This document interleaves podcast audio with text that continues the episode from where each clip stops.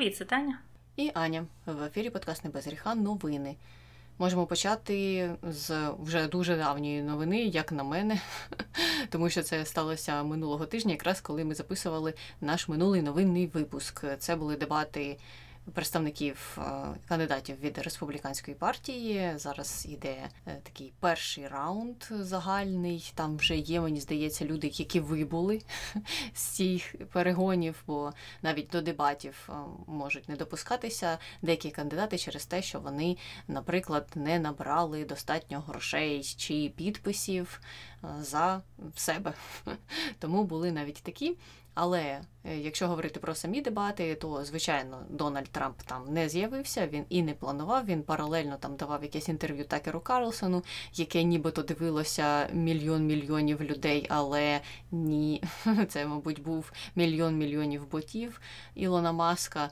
Ну і я би не сказала, що він наробив там багато шуму тим інтерв'ю, тому що Такер Карлсон це ж навіть не якийсь, знаєш, суперпрофесійний інтерв'юер, якого хочеться слухати, який задає якісь класні питання. Там були зовсім дивні запитання.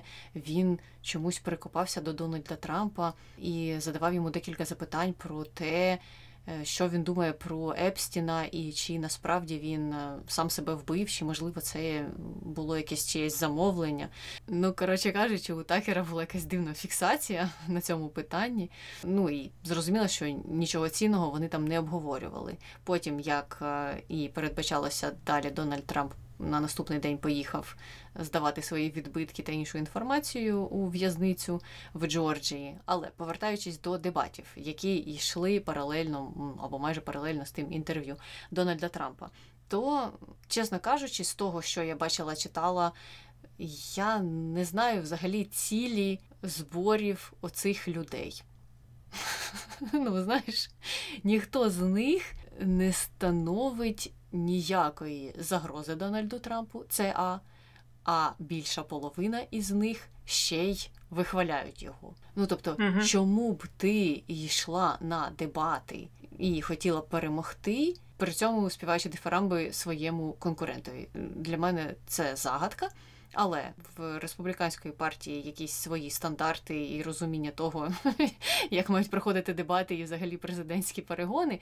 Тому під час цих дебатів з'явилася нова зірка на ім'я Вівек Рамасвамі. Насправді це не нове ім'я, про нього вже й до цього говорили. Але ну, це такий загалом одіозний персонаж.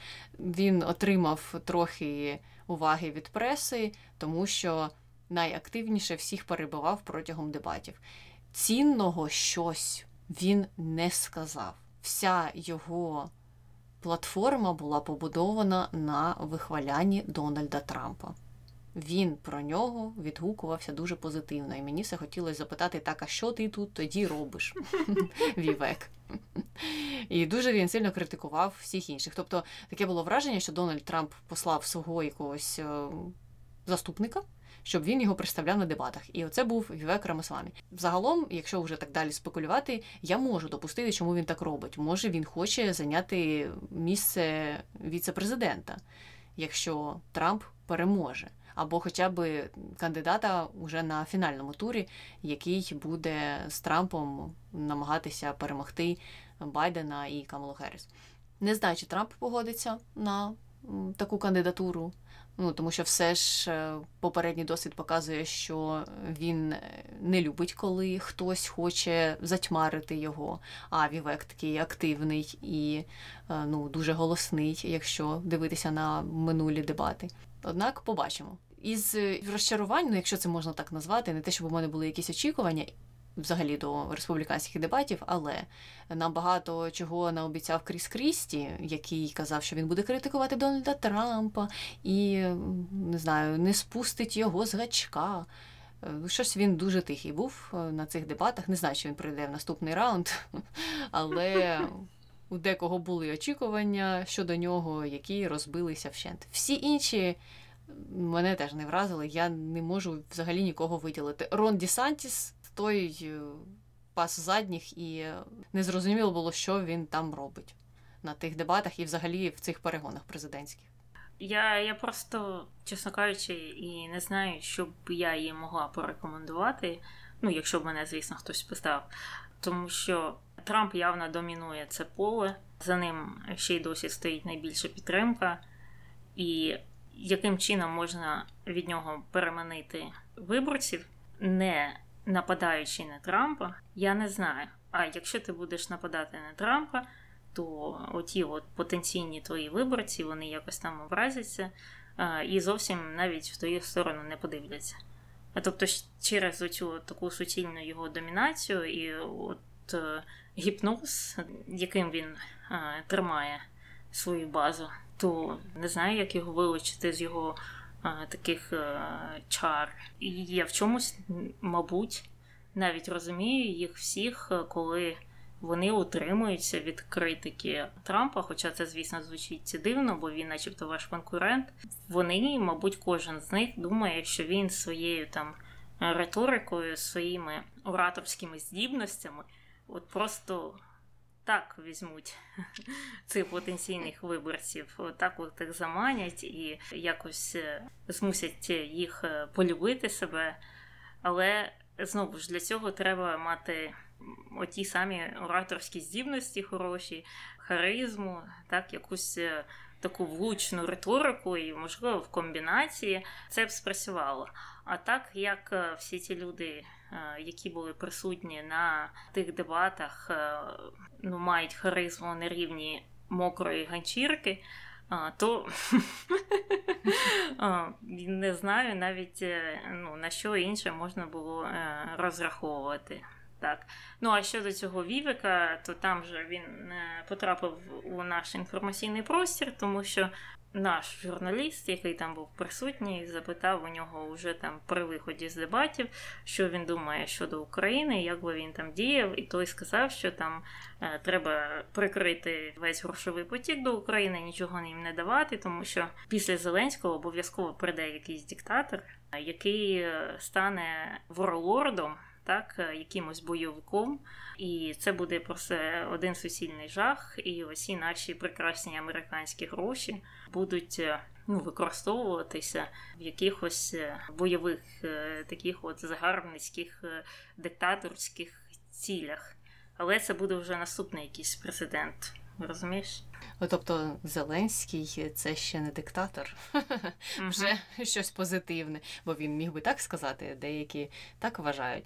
Е, ну, зрозуміло, його сентименти вже давно були відомі. Це Дійсно, він тільки зараз потрапив в український новинний простір, але про ці речі він говорить ще з самого початку своєї кампанії, про те, що треба віддати якісь території, про те, що треба сідати за стіл, домовлятися з Путіним, і взагалі там з ним про щось розмовляти не тільки Україні, а й Штатам про щось домовлятися. Тому зрозуміло його рівень експертизи в цих питаннях е, він так само на рівні мокрої ганчірки. Якщо повертатися до спекуляцій про те, як себе поводити або не поводити кандидатам, я розумію, що ти говориш, і я розумію, що у них може зараз бути така непроста ситуація, що вони не знають, що їм робити. Ну просто можливо, мені б хотілося, щоб хтось із них пішов в банк і все ж намагався якось відрізнятися від оцієї маси. А так, ну я не думаю, що в них щось вийде. У мене є теорія, що вони просто або всі, або частина з них чекають, чи Трампа все ж ну, посадять чи якимось чином відсторонять від змоги перемогти у цих перегонах серед республіканців і стати єдиним кандидатом. Можливо, тоді вони думають, ось ми засяємо. Але з іншого боку, ти можеш так чекати до кінця наступного року і не дочекаєшся. Тому. Не знаю, що вони собі думають. Побачимо, чи вони активізуються в наступних перегонах. Можливо, хтось із них міг би сказати: слухайте, база Трампа. Я так само, як і ви, не люблю оцього повільного. Діда сліпого і глухого Джо Байдена, який сидить у Білому домі і нічого не може зробити, і за нього все роблять, і там не знаю, ледь не слину з рота підтирають. Ми всі його не любимо, але так склалося, що наш сильний кандидат Дональд Трамп все ж не зміг його перемогти. А я зможу. Давайте голосуйте за мене, і ми всі разом переможемо оцього сонного діда Джо Байдена. Ну, не знаю справді, чи це спрацювало, але може якось з такого боку зайти, перевести трохи стрілки і таким чином собі заробити бали. Я не знаю. Ну, я з собою згодна, що якщо вони е, на цьому етапі е, не можуть засяяти, ну хтось з них е, вискочити, то я сумніваюся, що в майбутньому ну, це якось так ну, станеться, так? Що зараз вони притихли і просто момент неправильний, а от от як тільки так одразу буде якась е, зірочка серед них, е, я думаю, що якщо б це так було, ми б уже ну, когось такого видного побачили. Ну і звісно, печально, мабуть, е, що ну, принаймні на цих перегонах ми не бачимо серед кандидатів таких традиційних республіканців, поміркованих чи республіканців-центристів, чогось такого. Тому що раніше ну, в принципі, такі зазвичай і проходили вперед, і доходили там вже до кінця перегонів всередині партії, і часто вони якраз і користувалися великим попитом. А зараз, якщо подивитися, хто користується попитом, у них є щось спільне, так? У Десантіса, у Трампа і навіть у цього Вівера. Це такі якісь е, ну, більш медійні речі, мені здається. Угу. Ну, дійсно, вони з себе будують е, Трампа версію там 2.0, 2.1.0 і так далі. Тобто хочуть просто повторити той успіх. Цей вівик він так і звучав. Він намагався виглядати так само, як Трамп. Це те, що робив свого часу Рон Дісантіс, але він здувся, втомився дуже швидко. Тепер черга Вівика. Ну, побачимо, наскільки його вистачить. І мені здається, що це шлях в нікуди для них, тому що це не їхня природа. Uh-huh. Особливо ми це бачимо на Дісантісі і на тому, uh-huh. як швидко його рейтинг пішов вниз. Це не те, що йому притаманно. Тому ну, немає шансів. От Дональд Трамп він такий природній. Він такий жахливий, але це природньо. Тому він ніколи не втомиться від цього. Так. Але Крім Дональда Трампа, є ще цікаві люди в цьому світі, про яких можна поговорити. І знову нам цих цікавих людей підсовує той самий Такер Карлсон. У нього продуктивний тиждень був. Він із Дональдом Трампом поговорив і вирішив поспілкуватися з одним із любих друзів Дональда Трампа, який живе в Європі. Це Віктор Орбан.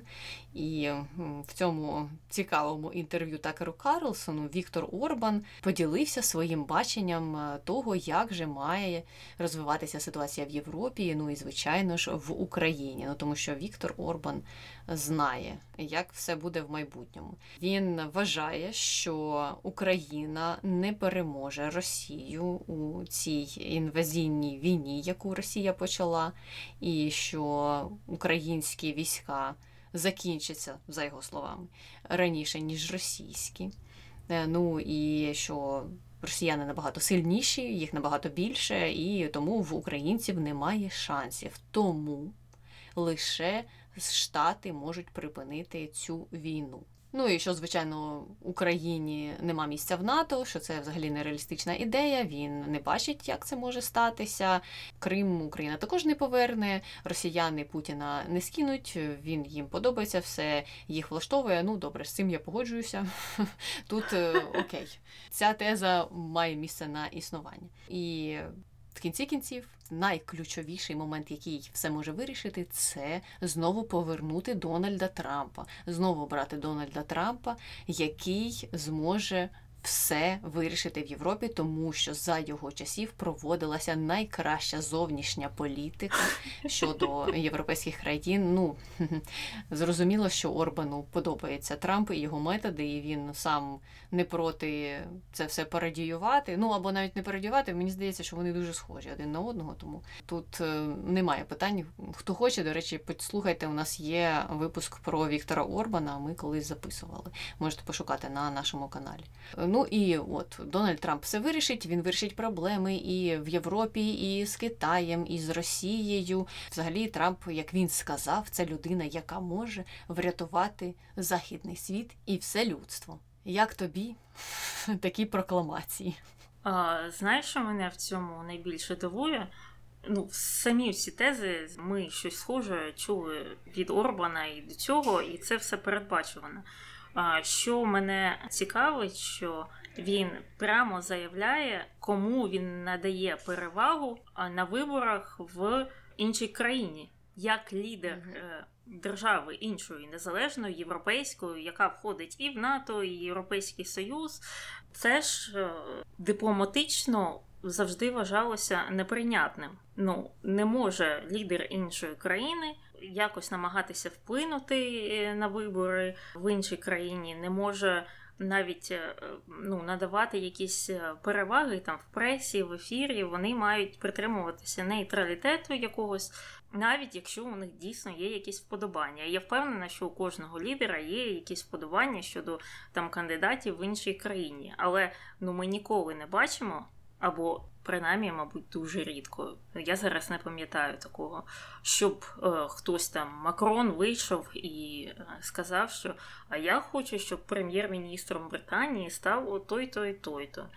Або канцлер Німеччини вийшов і сказав, що давайте от в Америці проголосують за цього, а не за того.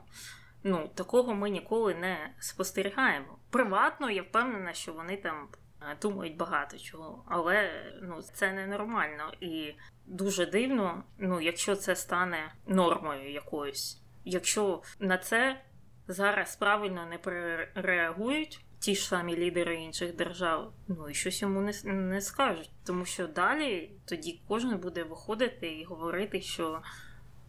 А давайте ви того оберете або іншого, а мені це й не подобається. Ну а це неправильно, тому що Ну, наприклад, якщо б е, президентка Молдови десь там у себе в інтерв'ю сказала, що вона надає перевагу Джо Байдену на наступних виборах, то це, звісно, було неправильно, але б е, це мало б мінімальний або зовсім не мало ніякого впливу на вибори в Сполучених Штатах, е, тому що вона не користується там великим авторитетом. Не тому, що вона погана, просто її там знають 0,0005% людей. А от уявімо собі ситуацію, що Зеленський виходить і говорить, е, кому він надає перевагу.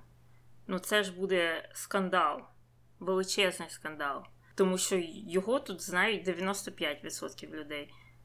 І рейтинг у нього більше, ніж у Трампа і Байдена разом взятих. Тобто тут іще має е, значення впливовість тієї людини, яка робить такі заяви. І якщо ми повертаємося до Урбана, то він популярний серед е, правих, е, право таких радикальних сил, ультраправих сил. І ну, робити такі заяви це ну, намагатися дійсно. Якось втрутитися, повпливати на американські вибори, на частину населення, і, ну і це неправильно. Ну і так само ми вже в якомусь подкасті розказували, як багато з наших е, кандидатів в президенти українські е, перед виборами там бігають по всім е, партнерам західним і випрошують, щоб їх якось там хтось, хоча б трохи похвалив, або там з ними сфотографувався в найкращому варіанті підтримав би, але такого ніколи не було. Тому що вони знають, що слово там американського президента, канцлера е, Німеччини або ще якогось буде мати вплив на населення в Україні. Що от вони побачать, що бачите, Джо Байден е, любить усього от кандидата. А значить, що, мабуть, кандидат не такий поганий. Підемо за нього і проголосуємо. І через це зазвичай президенти або інші лідери цих країн цього ніколи не роблять. Ну, в нашій історії я не пам'ятаю, щоб таке було. Угу. Ну, бачиш, Орбан він біла ворона, в принципі, всюди, і в Європейському Союзі, і в НАТО, і репутація його в західному світі дуже негативна. Тому, мабуть, на нього всі махнули рукою. Я, чесно кажучи, не бачила ніяких навіть нот протесту від США стосовно цього інтерв'ю, тому що ну дійсно є причини бути занепокоєними, ну або хоча б е, висловити своє фе. І можливо, вони це не роблять, тому що, як ти сказала, в нього є вплив, але він досить е, такий компартменталізований. Ну тобто, ті люди, які його слухають і кивають головами, це і так фанати Трампа, які свою думку ніколи не змінять. А всі інші подивилися і покрутили так пальцем трохи коло голови, і подумали, що ну куку знову виліз Орбан зі своїми заявами. Зрозумів. Можливо, через це. Але так, я погоджуюся, що це недопустимо, і що якби все було навпаки, то Орбан би першим же вирішав там зараз у новинах, як все неправильно. Мабуть, йому важко це все перенести знаєш, на 180 градусів.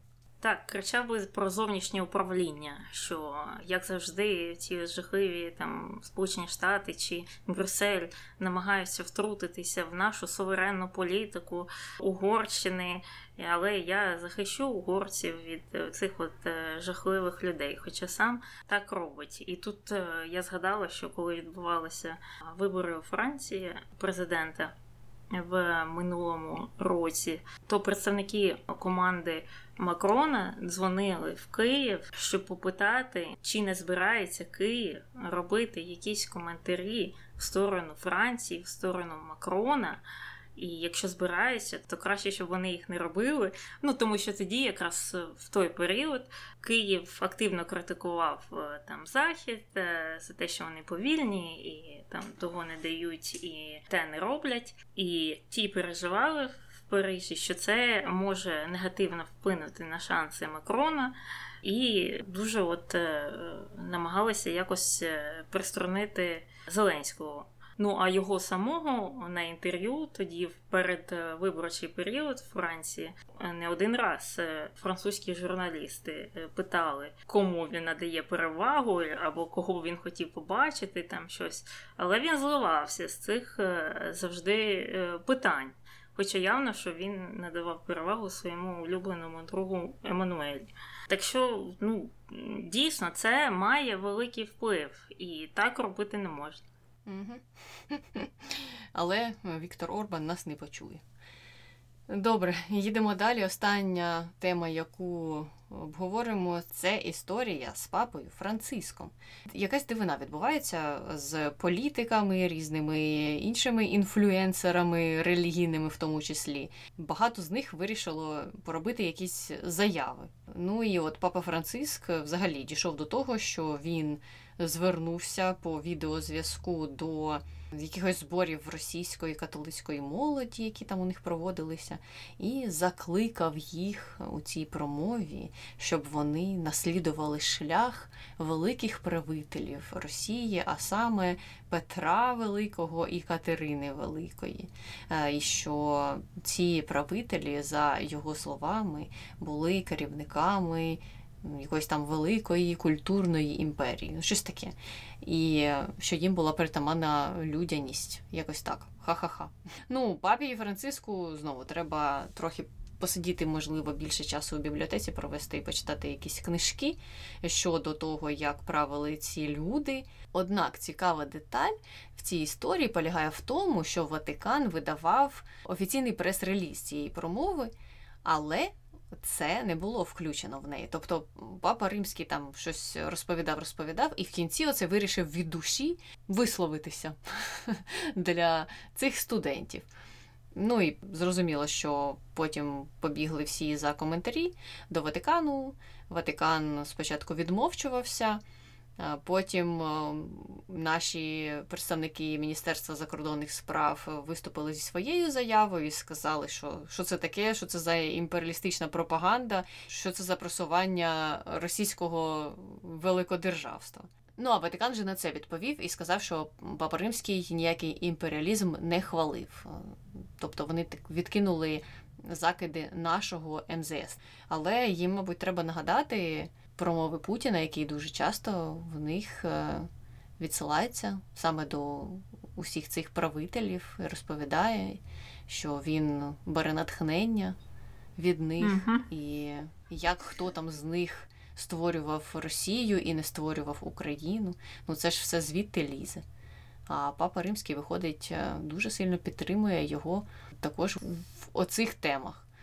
Тому ну, не знаю, чи можуть вони так просто відхрещуватися тепер від того, що Та це ніяк не пов'язано. Тим паче, що в офіційному прес-релізі взагалі цього не було. Ну тобто, чому він вирішив про це поговорити, які у нього були мотивації, чи він просто так, от експромтом щось згадав і воно з нього вилилося. Коротше кажучи, не зрозуміло. Але якщо дивитися на минулі вчинки папи римського, то в принципі, в принципі, це лягає в той напрямок, який він проповідував і до цього. Давайте всі миритися, давайте зараз е, запросимо когось з України, когось з Росії, підемо хресною ходою, вони там будуть обійматися і вибачатися, і все таке інше.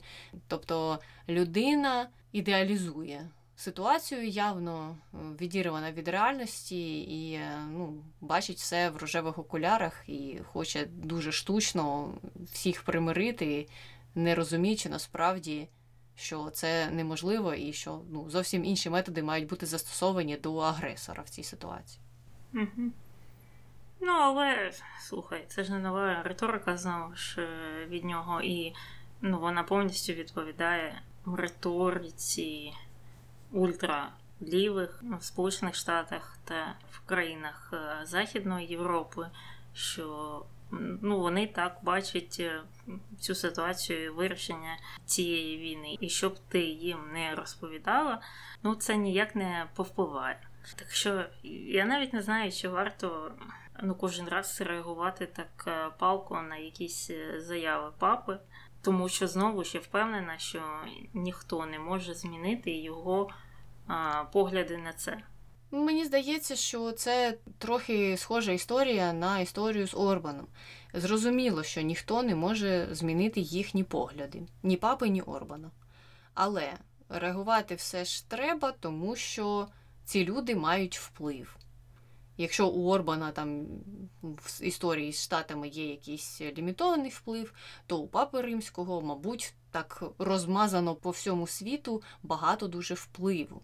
І те, що він каже, слухають люди. Особливо можуть слухати люди, наприклад, в країнах Латинської Америки, де у нас донедавна був ну дуже малий інформаційний вплив на те, що там думають люди. Там ну багато хто взагалі не знав, що відбувається, яка там інвазія, що це взагалі таке.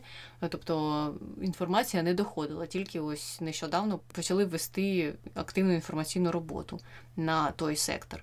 А папу римського там, я впевнена, багато людей слухає. Ну і думає, що він людина проінформована, розумна і щось знає, і треба вірити його там якимось переконанням. Тому це більше про це.